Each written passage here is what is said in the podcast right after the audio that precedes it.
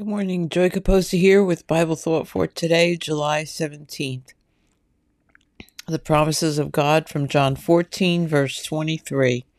If a man love me, he will keep my words, and my Father will love him, and we will come unto him and make our abode with him. Literally, it means we will tent with him. What a thought! God moving into our hearts, settling down, and taking up permanent residence with us.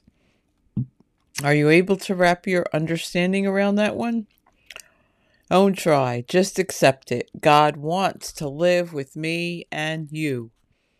Think of all that this implies and keep thinking of it. There they dwelt with the king for his work. That's a verse from the Old Testament. That's his desire union and communion. What a thought. Have a wonderful day and spread the word.